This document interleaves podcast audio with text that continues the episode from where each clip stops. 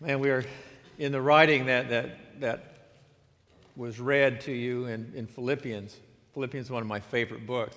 Paul begins this, his letter because he's, he's definitely under persecution, but the church in Philippi is beginning to feel the pressures of, of persecution as well. And, in the first chapter, in verse 6, he says this it's one of my favorite verses in the entire Bible. He says, Being confident of this very thing that he which has begun a good work in you shall perform it until the day of Jesus Christ.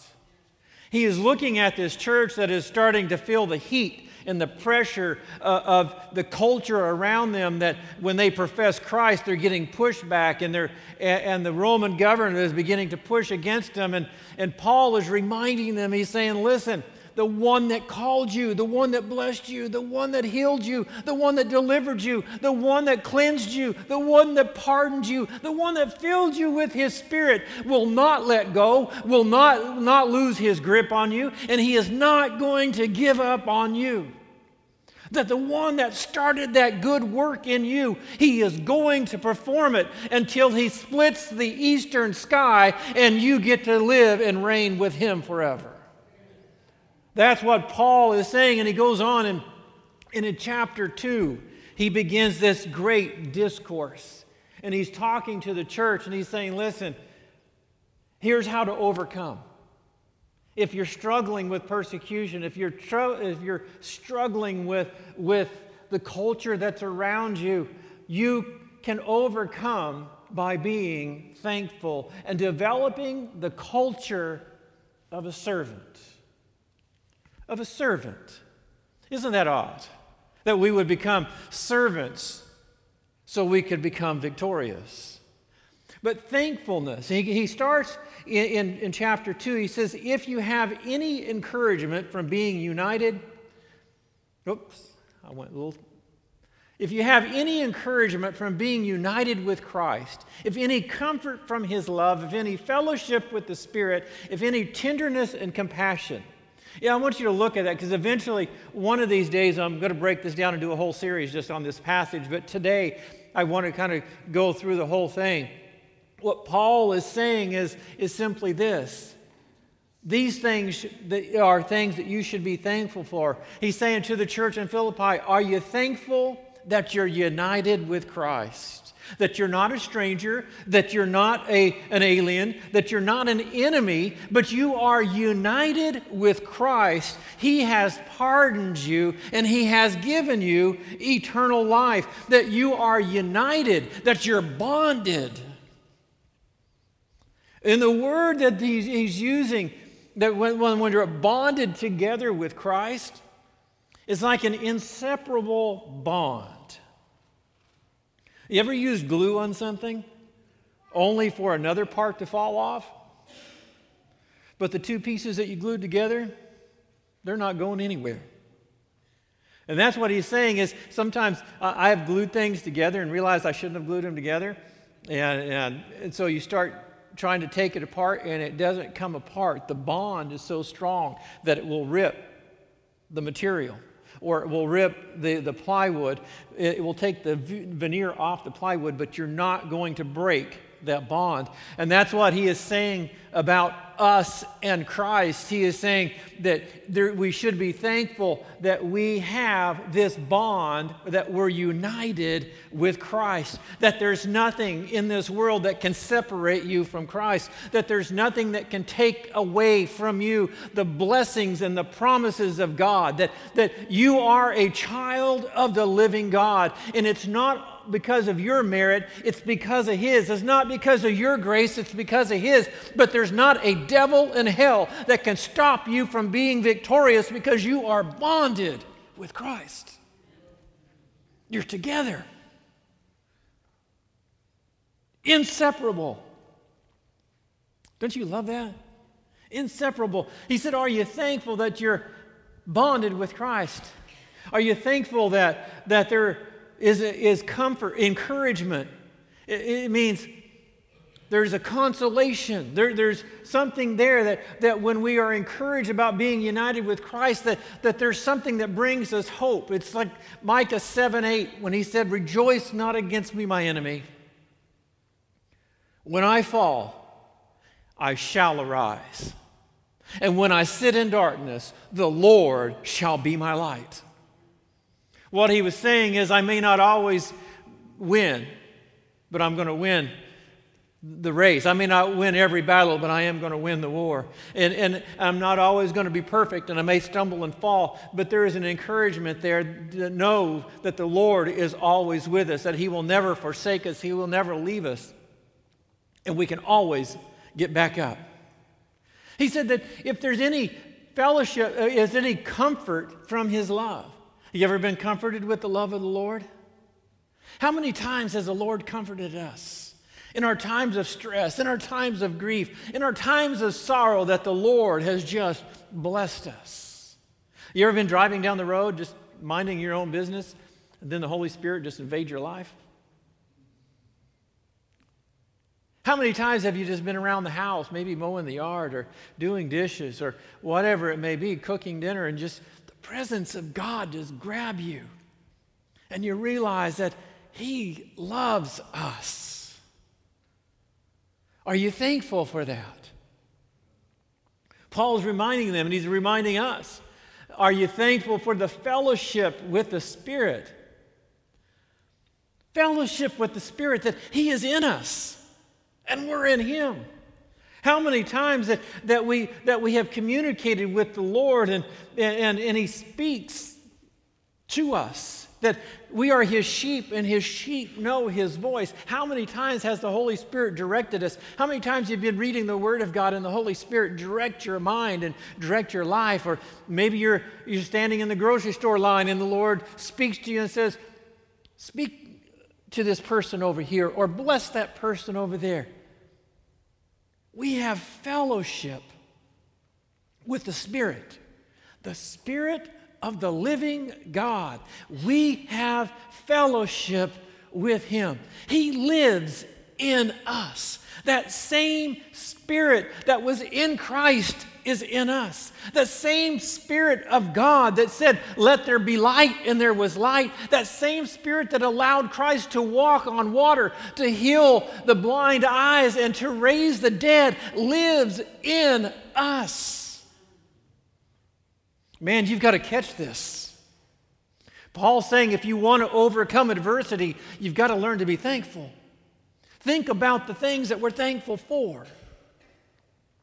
I'm thankful for his encouragement. I'm thankful for his comfort from his love. I'm thankful for the fellowship with the Spirit of God, that He never leaves, that He's always there. And I'm thankful for the tenderness and compassion from Him. And Paul's saying, You remember all of these things? That you, are you thankful for these? And he says, If you're thankful, if there's any consolation, he goes on to say, Then make my joy complete by being like minded, having the same love, being one in spirit and purpose. Note that he says, Make my joy complete, because Paul's desire was for the blessing of others and not for himself. He was selfless. He was preferring others. Paul was devoted to God and to his people. Paul said, For, for me, to live is Christ, but to die is gain. What he was simply saying was this I would like to be with the Lord. But right now, the Lord has me here because I'm devoted to you. He was selfless in his life. He said, if, you, if you're thankful for all of these things, then be like minded. Have the same goals and the passions. Bless one another. Don't, don't, don't have one goal over here and one goal over there. That's why the scripture says a, a three stranded cord is hard to break. If you get people that are united in cause and effort, there's amazing things that can happen. Just look at the 120 in the upper room. There was 500 that had seen Christ after his resurrection, but 120 stuck together and they turned the world upside down for God. Great things happen when people are like-minded.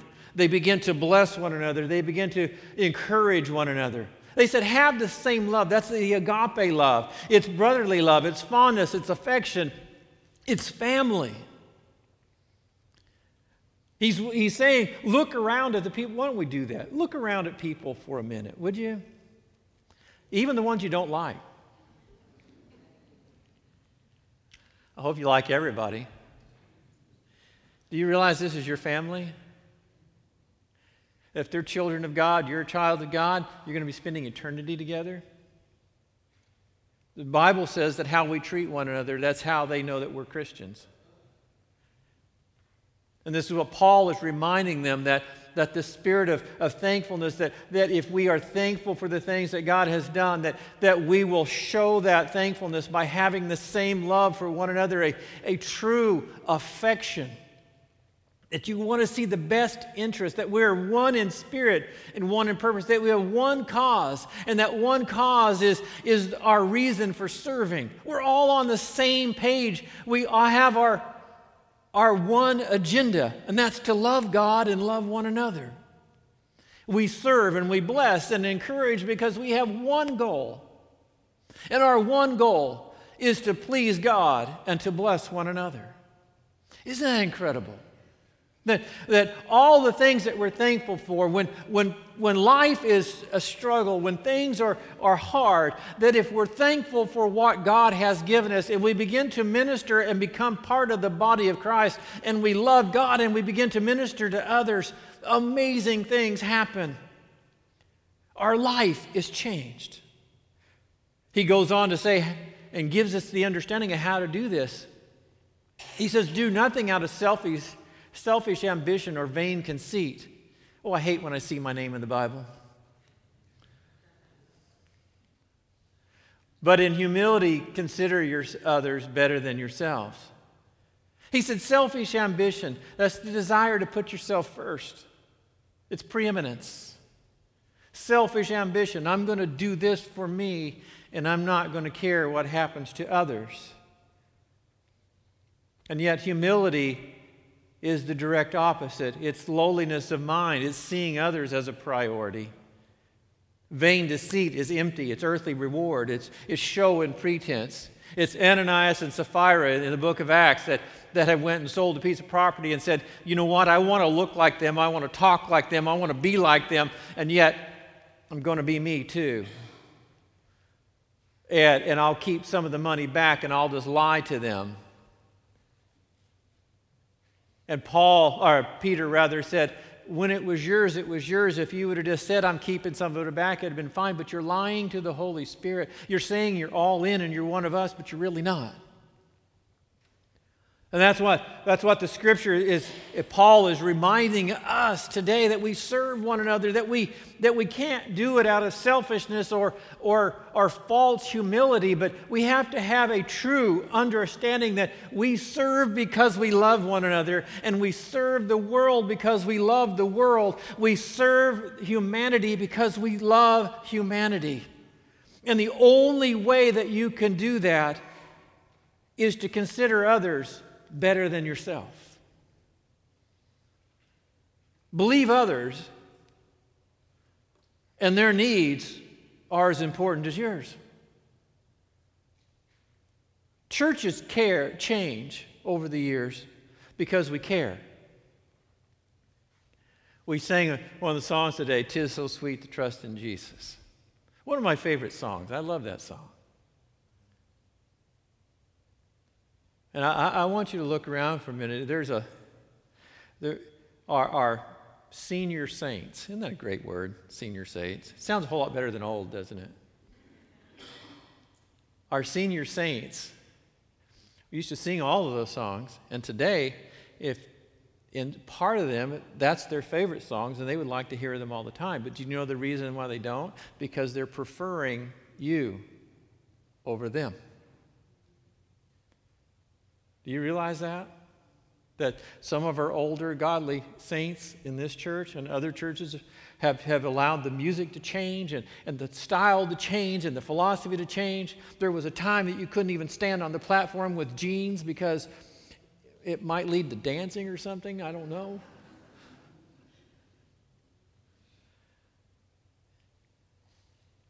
It's because they prefer. They have preferred seeing growth in others younger than themselves.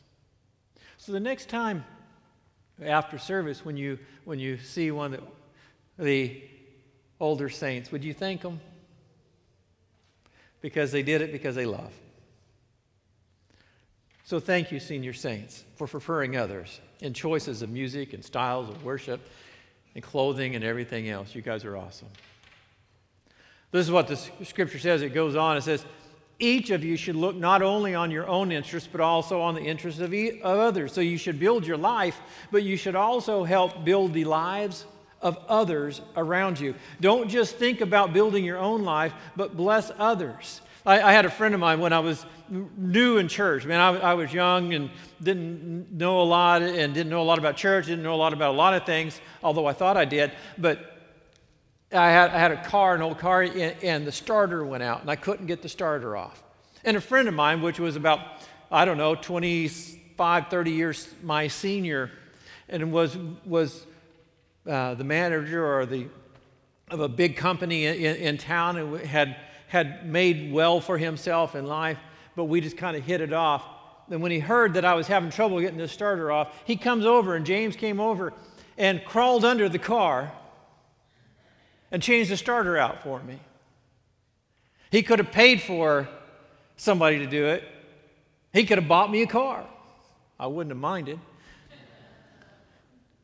But he chose to be a servant and crawled under there and, and got his knuckles greasy because he liked me.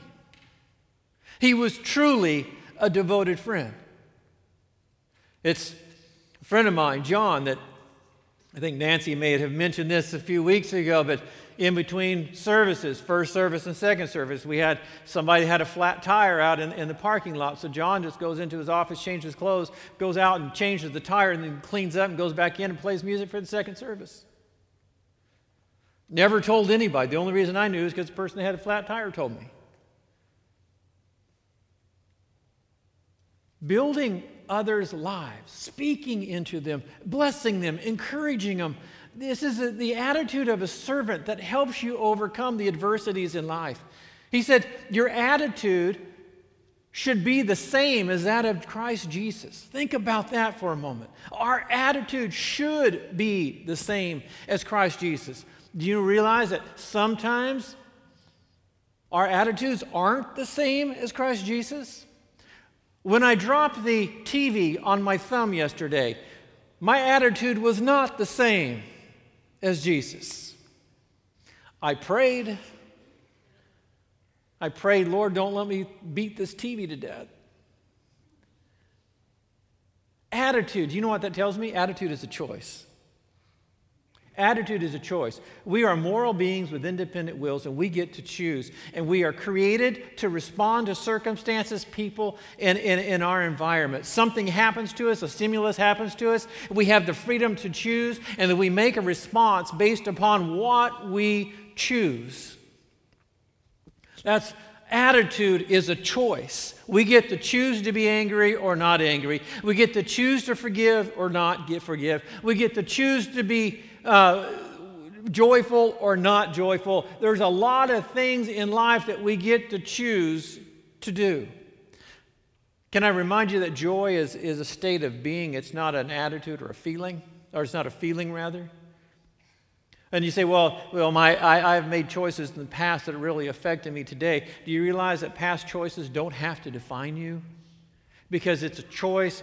Your past can influence you, but it doesn't have to determine you we don't necessarily belong to all of our choices from yesterday. Sure, we may have made some bad choices, and sure, we may have done some things that, that, that we want to take back, but the reality is that was yesterday. Today we get to choose to have a positive attitude. Today we get to choose to have a victorious attitude. Today we choose to be victorious in Christ. You don't have to live with your past failures and mistakes and let them determine who you are. We are found in Christ. And you can be as Joshua and say, You can choose whoever you want to serve. But as for me and my house, we shall serve the Lord. Don't allow your attitude to change. Allow it to be like Christ. Choose to be like Christ. Look what Scripture says. Who, being in the very nature God, did not consider equality with God something to be grasped. But Christ wasn't fighting to gain position or, or prominence or preeminence in his life. He was comfortable in his own skin because he knew who he was. Something about being a servant requires that we are comfortable with who we are in Christ. Do you understand who you are in Christ? Are you allowing what God says about you to determine your emotion and response? Or are you allowing what the world or yourself is telling you that, that is determining your emotion and response? Are you a victorious child of the living God? Or are you defeated because you're allowing the voice of the enemy to speak into your life? And it's a choice. But when you finally understand who you are in God, that you are a child of God and there's nothing that's going to separate you eh, from Him and, there, and that you're going to live victoriously, you begin to live that victorious life right here. That, that when, when people push against you, you're able to turn the other cheek. You're able to walk another mile with them. If they ask for your coat, you give them your shirt as well. Why do, do you do that? Because you're comfortable with who you are. You don't have to defend your ego. You don't have to defend your pride. You don't have to defend who you think you are because you know that you're a child of God.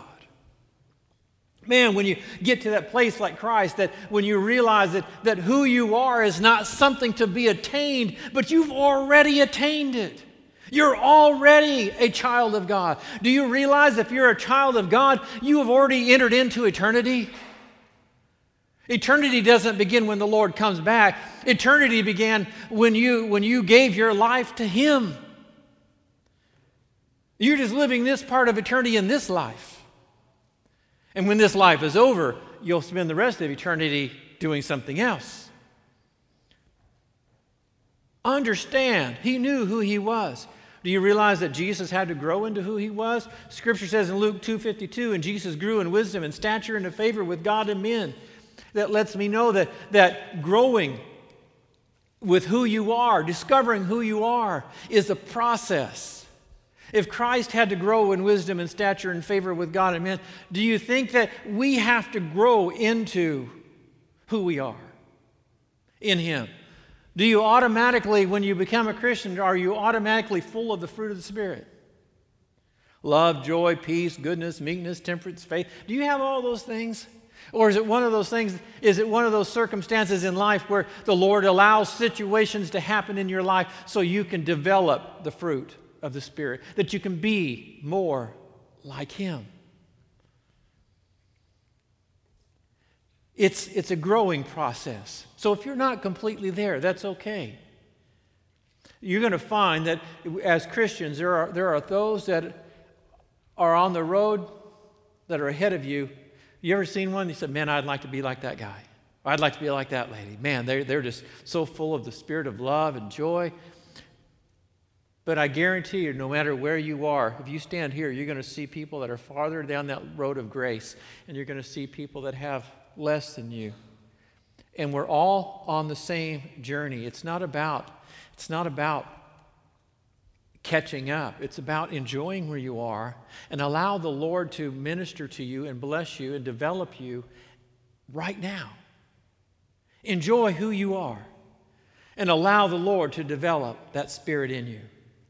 Accepting who you are will bring self esteem, will bring, is, is about esteeming others. Christ knew what, who he was and what he was called to do. And how you value yourself will determine how you value others. I'm going to say that again. How you see yourself will determine how you see others. How you respond to yourself will determine how you respond to others. If you understand that you are a child of God, you'll respond to people in a godly way. How you see yourself. Are you weak and anemic? Are, are you down? Are you frail? Or are you full of the Spirit of God? Are you a child of the living God? Do you know your purpose? Are you comfortable in your own skin? Are you able to look and say, I am a child of the living God, and there's nothing that the adversary can throw against me that can defeat me because greater is he that's in me than he that's in the world? And I will not allow my past failures to dictate my future victories. I am a God.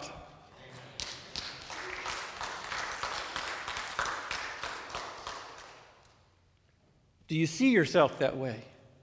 How you see yourself will determine how you respond. We talked about Gideon last week. And, Gideon, Tom Gideon's one of my favorites as well. And here he is, and he's, and he's, he's, he's hiding from the Midianites. And, and the Lord comes over and speaks to him and says, Hey, you mighty man of valor, valor. Do you know what Gideon means? Valiant warrior. Jesus was calling him by his name. He was saying, This is what you are. Do you know what he calls us? Overcomers, victorious, we are, we are free from sin. We, we are more than conquerors through Him that loves us. We, He calls us the children of God, and, and we are part of the family of God. And when we grasp this, when we understand who we are, then the circumstances in our life become small in comparison to what He has called us and what He has made us. Look what he goes on to say, and I'm, we're getting ready to close here. He said, being found in appearance as a man, he humbled himself and became obedient to death, even the death on the cross. Therefore, God exalted him to the highest place and gave him the name that is above every name, that at the name of Jesus every knee should bow in heaven and on earth and under the earth, and every tongue confess that Jesus Christ is Lord to the glory of God the Father. He humbled himself and God elevated him. That servanthood, he was thankful, he understood who he was. And when we are thankful for what God has done, when we become comfortable with who we are in Him, we will develop that spirit of a servant that we will minister to those that are around us. We will bless our brothers and sisters in Christ. We will look out for everybody else's interest as much as we look out for our own. We will consider what somebody else wants to do more than what we want to do, and we will begin to bless. And when we do that, there's going to be a time when the Lord gives you a crown of righteousness that will never fade away. He's calling us to be servants. Glory and praise from the Father awaits all of those that, that esteem others, that bless others, that encourage others. I'm going to ask our praise team to come. In Matthew 25, in Matthew 25, we see Jesus, and we talked about this before, but Jesus separating the sheep from the goats. And we talked about this last week, how, how it was all things that they could do. But notice that in that passage of Scripture, when they, when they fed those that were hungry and they, and they gave water to those that were thirsty and they visited those in prison, he called those all of those, you, that fed those that were hungry, that, that gave drink to those that were thirsty, that clothed those that were naked, that visited those that were in prison. He, he called them, you ready for this? Righteous. Righteous. Notice that every one of those acts is, is an act of a servant. Paul is reminding the church in Philippi, and I believe he's reminding us today that it's not about the circumstances we face in life, it's about the attitude in which we face them. It's about being thankful for what the Lord has done and allowing a servant's heart to be built in us. And the only way we can do that is resting in Him, allowing us to be void of selfishness and take on that nature of Christ, that mindset of Christ, to be comfortable with who Christ has called us to be. Are you comfortable when the Lord says that, that you are more than a conqueror through Him? Is that something that you, you think, okay, it's going to happen one of these days? Or do you grab it and wrestle with it and say, it's mine right now? Who are you in Christ? Do you believe it? Until you get to the place that you're comfortable with who Christ has made you, you will always wrestle and struggle with being a servant. Because we will always seek preeminence, we will always seek vainglory as validation. But when we put our validation in who Christ has made us, we don't need to be validated in this world because we're validated in Him. Scripture tells us that for the joy set before the Lord, He endured the cross and despise the shame.